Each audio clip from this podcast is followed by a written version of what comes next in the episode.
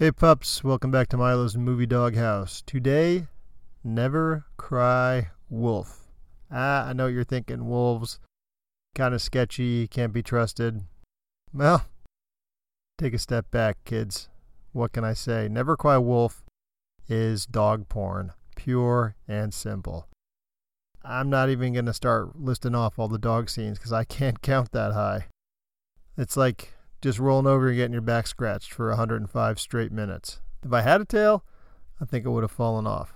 From the first appearance of the sled team, and a fine bunch of ruffians they are, to the delicately crafted family drama of the wolf pack, this will warm the heart of any fan of the northern breeds, which I'm not necessarily, but I am a fan of dogs. And what a fine job these dogs do displaying a full range of emotions as they live a real dog's life, and you know I mean that in the best way. I'm secure enough to admit it here. I don't have the fur to live like these dogs do. But it makes me misty eyed to watch them roam and romp. And the mice. Oh, you know how watching someone eat something in a movie makes you hungry for it?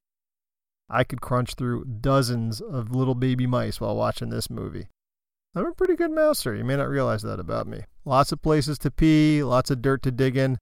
The major downside of this movie, and this is pretty major, is that the wolves' model family of canine bliss is shattered by some fucking people with guns and one of those noisy flying things.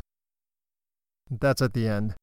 And the pups find a new pack thanks to the dog guy, who, I should point out, also eats mice in a very Bourdainian attempt at cross cultural understanding. So, it ends well, but there are a few people in this movie really need to be bitten. Anyway, guys, thanks a lot. Tune in next time. Until then, I'll be out in the doghouse watching movies.